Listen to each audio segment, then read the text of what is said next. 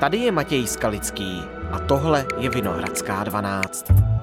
Rudolfínum, obecní dům, kongresové centrum a nově také Vltavská filharmonie. Praze se chystá mimořádná stavba. Vltavská filharmonie. Budovu Filharmonie v Praze postaví dánské studio Bjarke Ingels Group. Vyhrálo mezinárodní architektonickou Vedení soutěž. města chce novou filharmonii postavit z toho důvodu, že je podle něj v metropoli málo koncertních sálů. Budova by podle plánů měla být hotová za 10 let a má stát kolem 6 miliard korun. Nové kulturní centrum vyroste U stanice metra Vltavská v Holešovicích. Ostatně proto by se měla jmenovat Vltavská filharmonie. Kapacita koncertního sálu má být 1800 lidí. A Praha moto tohoto vítězného návrhu zní od řeky až po střechu. Světová architektura, výjimečná budova, stavba století. Praha už zná podobu Vltavské filharmonie. Stane se její novou značkou. Proč hlavní město takovou stavbu potřebuje? A proč by jí mělo chtít celé Česko? Vysvětluje uznávaný architekt Josef Pleskot.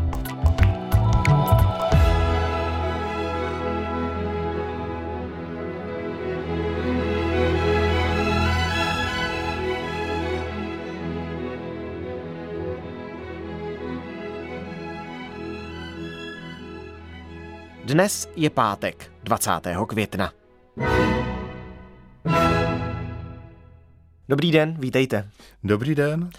Tento týden byl definitivně vybrán architektonický návrh nové budovy Vltavské filharmonie v Praze. Můžete nám ho přiblížit, nebo můžete ho přiblížit lidem, kteří ho třeba neviděli, nezaznamenali na vizualizacích?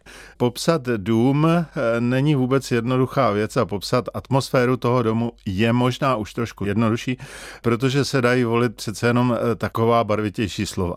Vltavská, nebo to místo samotné, kde se ten dům nachází, nebo kde vlastně má stát, eh, tak je místo velmi neutěšené. Jak povím, bombardování. A je to místo v rámci prostoru celé Prahy, které je velmi potentní. Je velmi nabité energií, protože se tam odehrávají velmi složité dopravní vztahy i pohyb lidí. A takovéto veřejné domy potřebují právě hodně lidí, aby kolem nich mohlo chodit a aby se mohli stát účastníky, pozorovateli a uživateli toho domu. Je tam blízko Vltava, je tam Vltava v krásné takové jako atmosféře už uklidněné řeky a v podstatě připravuje se na poslední zatáčku a Prahu opouští ta Vltava. Klidné místo, krásné místo. Holešovický meandr je opravdu krásné místo. Na tohleto místo by se mělo reagovat architekturou, která bude vlídná, která bude přátelská, která bude radostná, která oslaví eh, vlastně ten tok té fenomenální naší řeky Vltavy. Vy jste skoro popsal prostředí než ten dům samotný. Než ten dům samotný. Ale já to, já to možná teda zkusím. Na mě to působí jako takové jednotlivé vrstvy, které ale dohromady tvoří jakýsi celek, který nevytváří jednu budovu, ale vytváří vlastně to prostředí kolem sebe. Ano, je to tak a zároveň vrství. Vrství funkce, vrství prostor. Oni mluví o tom, a to mi mluví vzduše, eh, říkají vlastně, jdeme od Vltavy, téměř až ode dna Vltavy, přes nábřeží, přes eh, horní Holešovickou část. prostě jsme v těle toho domu v místě, kde jsme proti panoramatu Prahy a dostáváme se výš a výš, až se dostáváme proti širokému panoramatu, kde vidíme i Pražský hrad a široko daleko kolem sebe. Celou tu přírodní scenérii. Oni vlastně mají nekonečný náměstí, nekonečný veřejný prostor, který stoupá kolem toho domu až, až do nebe. Což jsme chtěli, teda ne takhle, neviděli jsme, že to dá takhle vyřešit, ale chtěli. Ale ještě důležitější je, že vlastně z toho veřejného prostoru, který obvíjí ten dům až nahoru, v každém okamžiku můžete vstoupit do toho domu a vystoupit z toho domu, což je strašně důležité. Šéf realizačního týmu Vltavské filharmonie Martin Krupauer. Ten barák bude obsypaný lidma, tom jsem naprosto přesvědčený. Jsou to takové nepravidelné čtverce, kaskádovitě naskládané na sebe.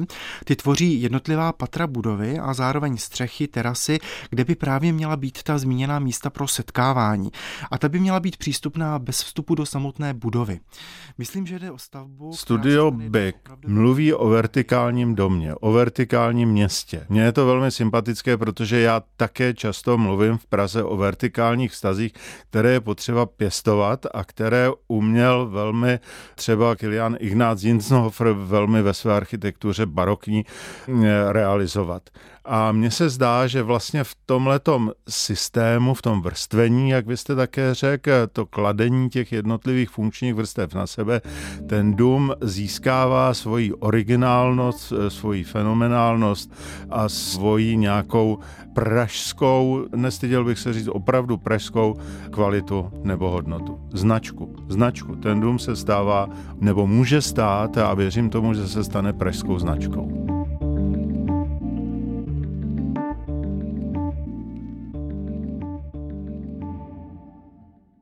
Vy jste byl v porotě. Řada těch ostatních návrhů byla možná extravagantnějších na to prostředí, aspoň z mého subjektivního pohledu, čím vás neoslovila. Proč si myslíte, že by tam nemohly být jiné nápady, eh, které do té soutěže byly začleněné. Ono jich bylo hodně, kolik bylo? 15, 19? 19, 19 odevzdaných. No, nemusel to být jediný uh, návrh, který by se hodil úplně nejvíc. Z mého hlediska eh, byly ještě minimálně dva nebo tři, které bych dokázal obhajovat ale samozřejmě vždycky je dobrá nějaká schoda a nějaký konsenzus, který nakonec vlastně v té porotě zavládl. Já si myslím, že ve všech porodcích vzbuzoval ten dům jako jistou naději, protože my v mhm. něm vidíme, že mm, se připravujeme třeba, až výjdeme z té současné krize, eh, že připravujeme projekt, který se stane vlastně jako by symbolem té znovu obrozené nebo obnovené společnosti. Já to takhle vidím a myslím, že spousta těch porodců to vnímala podobně. Připravujeme náročným způsobem stavbu, která by nám za deset let nebo našim příštím generacím eh, mohla dát eh, prostě znamení, eh, že jsme se z té špatné situace společenské dostali a povýšili jsme všechno mnohem výš.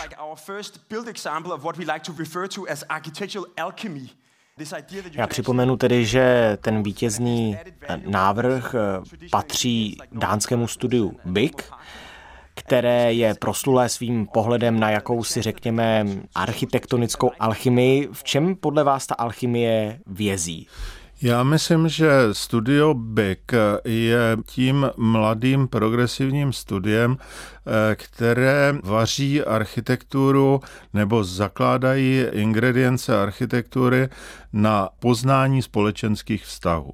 A snaží se vytvářet architekturu, která v lidech probouzí ty nejlepší pocity, pozitivní, aby pomohli té společnosti jako dávat se dohromady, radovat se, stmelit se, mít radost ze života. V tom já je vidím jako velmi příkladnou architektonickou skupinu, která na tyhle ty věci myslím. Eh, my tady teď už jsme si taky zvykli myslet na veřejný prostor, myslet si na to, co se ve veřejném prostoru děje. Zvykli jsme si mluvit o ekologii, o harmonické architektuře a udržitelné architektuře, která není založená jenom na kráse fasád, na bombastičnosti svého výrazu a tak dále. V tom jsou, myslím, jako docela daleko a myslím si, že v tom i spočívá vlastně budoucnost eh, architektonického a urbanistického počínání do budoucna. No možná je příznačné, že dům, který má být radostný, abych parafrázoval eh, vaše slova, vznikne na místě, které úplně radostné v tuto chvíli není, nevypadá tak. Je to v místě, kde je aktuálně výstup z metra Vltavská. Je tam velká nezastavěná plocha, už jste o tom mluvil. Jak tohle místo vůbec vzniklo v Praze? No, eh, tohle je místo, které vlastně prodělalo nějaký historický vývoj. My si ještě dneska vlastně snadno dokážeme představit, jak tam vypadala krajina v předindustriální éře, protože ten stav té krajiny eh, se dá na mapách třeba ještě vidět. Hmm. Takže řekněme, prodělalo to místo nějaký 150-letý vývoj. Nejdřív teda ta zemědělská krajina, kdy to byla opravdu velmi, velmi, velmi harmonická eh, příroda, nebo prostě zemědělská příměstská krajina.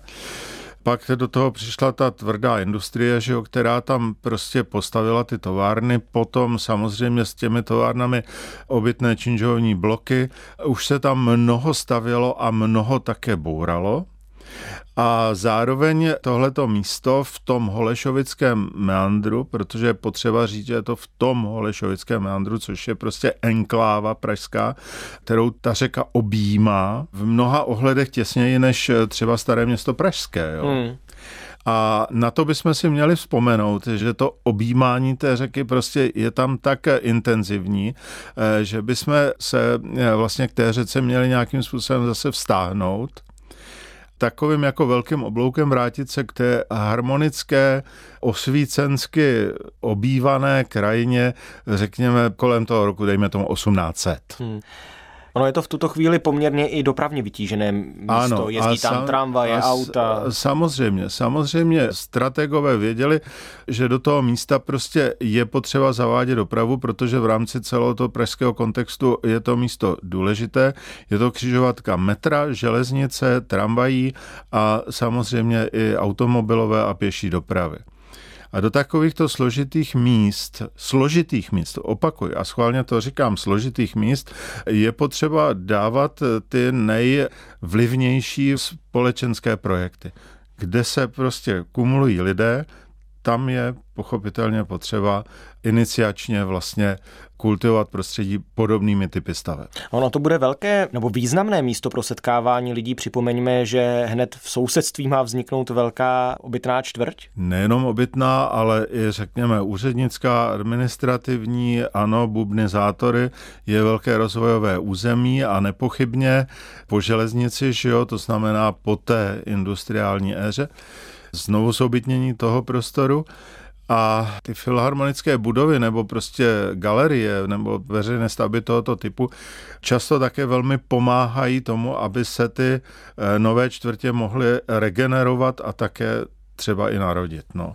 tyhle typy budov bývají hybateli míst. Máme nějaký příklad? Myslíte třeba, já nevím, no, v Ostravě se bude stavět no, nová no, koncertní no, no, hala, určitě, Hamburg? Určitě ano, ale Hamburg je nepochybně tím dobrým příkladem. Filharmonická budova v Hamburgu přinesla do toho území tak obrovský potenciál, že tam je radost být a žít. Orchestr hlavního města Prahy FOK a především Česká filharmonie.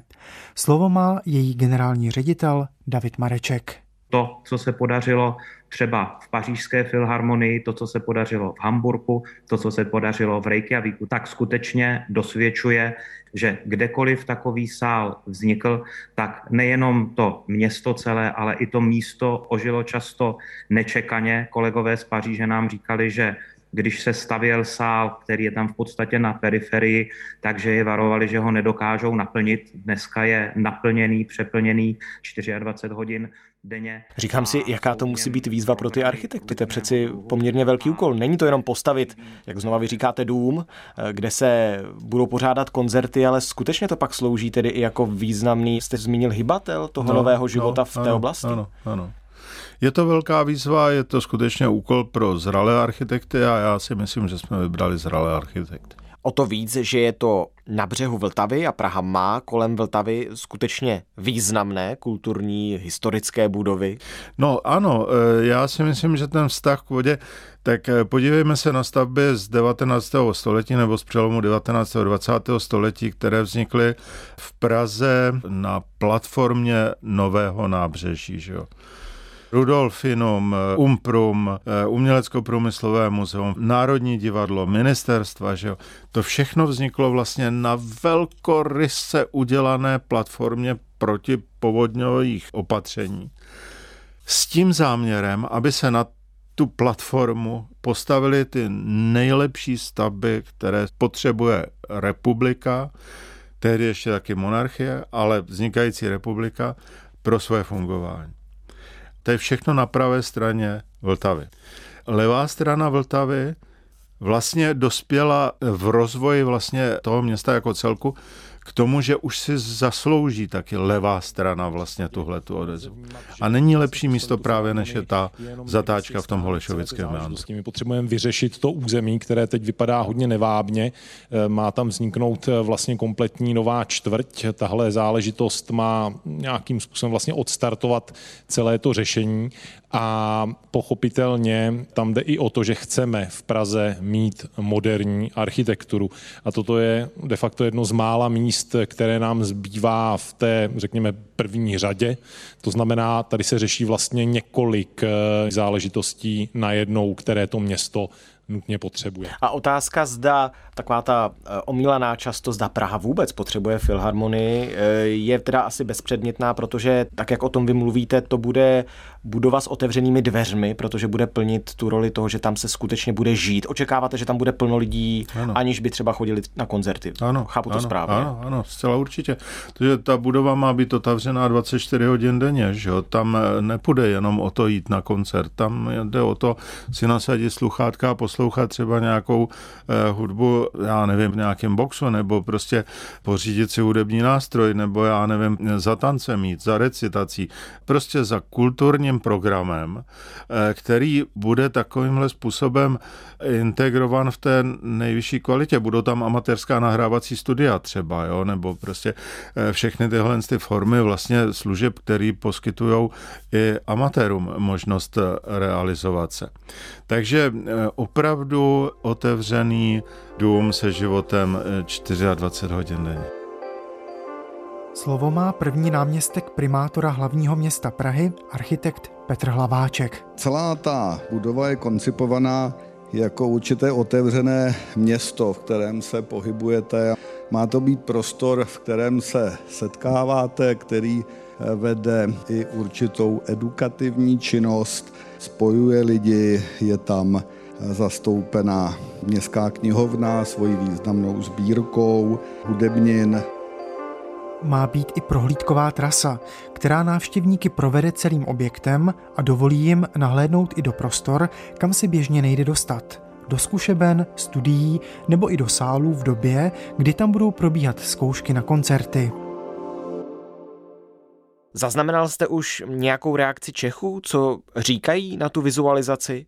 Protože Dánové nejsou prvními významnými architekty, kteří v Praze budou stavět. Připomeňme, že na Masarykově nádraží vzniká budova Zahy Hadid, proslulé už zesnulé iránské architektky? No, nezaznamenal, protože je to příliš krátce a ještě jsem se nezačetl a pravděpodobně ani nezačtu do těch eh, kritik a komentářů, který běží někde jako pod těmi články. Já narážím na to, že to je prostě pro Prahu poměrně výjimečná budova. Absolutně. A absolutně, Praha se to učí teprve absolutně, tohle přijímat. Absolutně výjimečná.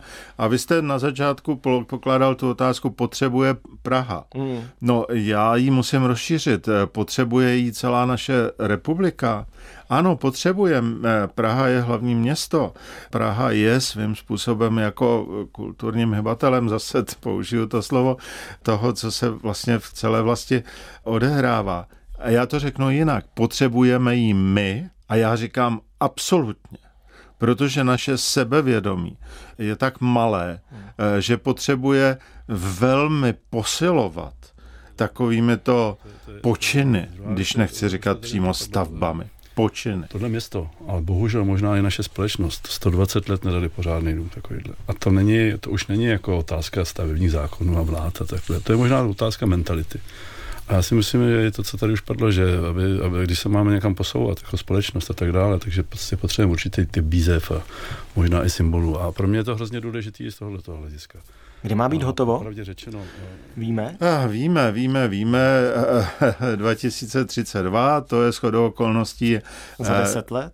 Za deset let a shoduje se to vlastně s jistým výročím Národního divadla. Že? No tak až bude hotovo, tak kam se budete podívat jako první?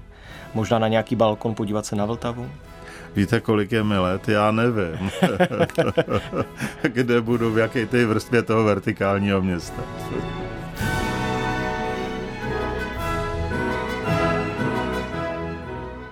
Moc krát díky za všechny vaše odpovědi. Není vůbec za co, rádo se stalo.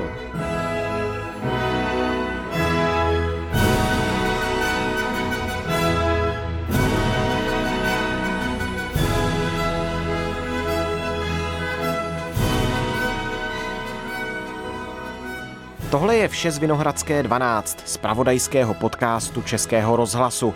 Dnes byl hostem architekt Josef Pleskot člen poroty, která rozhodovala o tom, jak bude vypadat Vltavská filharmonie v Praze. Na to se ostatně můžete sami podívat na našem spravodajském webu i rozhlas.cz, anebo na Vltavskou zajďte osobně. Praha tam na víkend chystá festival Vltavské filharmonie, včetně venkovní výstavy s vizualizacemi chystaného projektu. My se s novou epizodou vrátíme po víkendu. Najdete ji třeba v aplikaci Můj rozhlas.cz, ve všech podcastových aplikacích anebo na vlnách Českého rozhlasu Plus. Naslyšenou v pondělí.